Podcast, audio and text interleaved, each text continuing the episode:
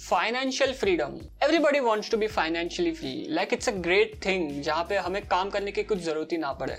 हमारे जो एसेट्स है, हमारे जो इन्वेस्ट किए हुए पैसे हैं, वही हमारे लिए twenty four seven three sixty five days काम कर रहे हैं। और हमारे लिए इतने इनकम जनरेट करके दे रहे हैं कि हमारे जो मंथली एक्सपेंसेस है those are taken care of because of those investments because our money is working for us but the question is how to reach there अगर हम ज़ीरो से स्टार्ट कर रहे हैं तो कैसे हम फाइनेंशियली फ्री हो सकते हैं? इन टूडेज एपिसोड मैं आपसे एक ऐसी हैबिट शेयर करने वाला हूँ। आप उसे हैबिट के लीजिए, उसे आप डिसिप्लिन के लीजिए, उसे आप रूल के लीजिए।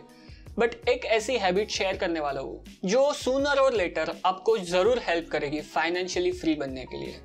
So what is it let's find out नमस्ते दोस्तों, मेरा नाम है Prateek and we as a Indians are very interested in saving like whenever we get our salary और जो भी हमारा इनकम सोर्स है, उससे हमें जो पैसे आते हैं उसे हम ज़रूर सेव करने की सोचते हैं। After making all the expenses like food and electricity bills and E M Is and whatever our expenses are but always in our mind हमें पता होता है कि हमें कुछ अमाउंट सेव करना है। And majorly after the month जब हमारा मंथ खत्म होता है और हम देखते हैं कि क्या बचा है हमारे पास सेव करने के लिए तो वो मोस्टली तो ज़ीरो ही होता है और काफ़ी बार बहुत छोटा अमाउंट होता है लाइक like, अगर हम दस हज़ार रुपये कमाते हैं फॉर एग्ज़ाम्पल सो उसका one two two percent maximum five percent होता है वो जो हम सेविंग के रूप में रखते हैं।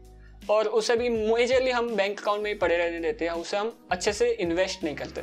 हमें एक्चुअली बचपन में स्कूल में एक फॉर्मूला सिखाया गया था सेविंग्स का कि एक्चुअली सेविंग्स क्या होती है। So income minus expenses is equals to saving but ये कंप्लीटली रॉन्ग फॉर्मूला है. The actual formula for savings is income minus saving is equals to expenditure मतलब जो हम कमा रहे हैं, जो हमारे पास पैसा आ रहा है, हमारे इनकम सोर्सेज से, उसमें से सबसे पहले हमें सेविंग्स को हटा देना है. और जो बाकी बचा हुआ पैसा है, उसे हम एक्सपेंसिस के तरह यूज़ कर सकते हैं हमारे डेली लाइफ के खर्चे को चलाने के लिए.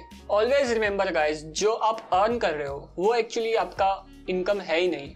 इनफैक्ट जो आप वो अर्न किए हुए अमाउंट में से जो बचा रहे हो, वो आपका एक्चुअल इनकम है। And this concept is called as pay yourself first means जो भी आप कमा रहे हो, जो भी आपकी इनकम है, उसमें से थोड़ा सा अमाउंट आप पहले ही निकाल रहे हो और जो बाकी बचा हुआ अमाउंट है, वो आप यूज़ कर रहे हो for day to day expenses but the catches जो आप ये पैसा बचा रहे हो as a savings every month उसे आपने कुछ ऐसी जगहों पे इन्वेस्ट करना है, जहाँ पे ये पैसा ग्रो होते रहे year on year but now the next question is हमें कितना सेव करना चाहिए हमारी इनकम में से?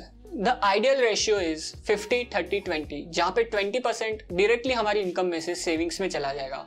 30 percent we can use for our wants like हमें मूवी देखने जाना है, हमें रेस्टोरेंट में खाना खाने जाना है, या फिर ऐसे कोई भी वॉन्ट्स है it's not our need it's our wants so जो हमारे वॉन्ट्स है, उसके लिए हम थर्टी परसेंट हमारी इनकम में से अलोकेट कर सकते हैं. And remaining fifty percent is for our needs जो फ़ूड का खर्चा हो गया, जो इलेक्ट्रिसिटी बिल का खर्चा हो गया, जो ई e का खर्चा हो गया and all other things but this is not the ideal scenario for all of us if you are in your twenties तो आप अपने इनकम का फिफ्टी टू सेवेंटी परसेंट तक भी अलोकेट कर सकते हो सेविंग्स में. बिकॉज़ ऑब्वियस रीजन इज़ आपके ऊपर किसी की रिस्पॉन्सिबिलिटी नहीं होगी, आपको घर नहीं चलाना होगा, आपके ऊपर कोई डिपेंडेंट नहीं होगा।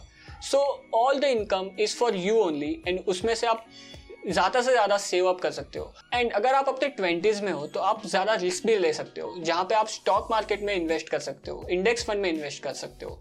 ट्रस्ट मी गाइज़ अगर आप 20 टू 30 इयर्स के हो और आपके पास स्टडी सोर्स ऑफ़ इनकम है एंड अगर आप स्टॉक मार्केट में इन्वेस्ट नहीं कर रहे हो तो आप बहुत ज़्यादा बड़ी अपॉर्चुनिटी को लूज कर रहे हो। बट अगर आप मिड एज में हो, जहाँ पे 30 टू 50 इयर्स की एज हम कंसिडर कर सकते हैं तो आपको, आपके कैपिटल की सेफ्टी पे ज़्यादा ध्यान देना चाहिए, जहाँ पे आप वो पैसा डेप फंड में या फिर गवर्नमेंट सिक्योरिटीज में इन्वेस्ट कर सकते हो। थोड़ा आप अलोकेट कर सकते हो स्टॉक मार्केट में भी, जहाँ पे index fund is evergreen and कुछ ऐसे फंड्स भी है जहाँ पे ज़्यादा रिस्क नहीं होता है। ब्लू चिप फंड्स में आप इन्वेस्ट कर सकते हो। This is very serious thing जो बहुत ही सिंपल है।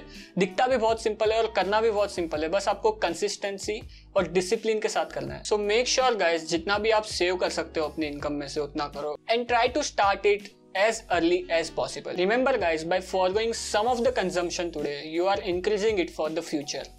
What looks like a sacrifice is actually a delayed gratification.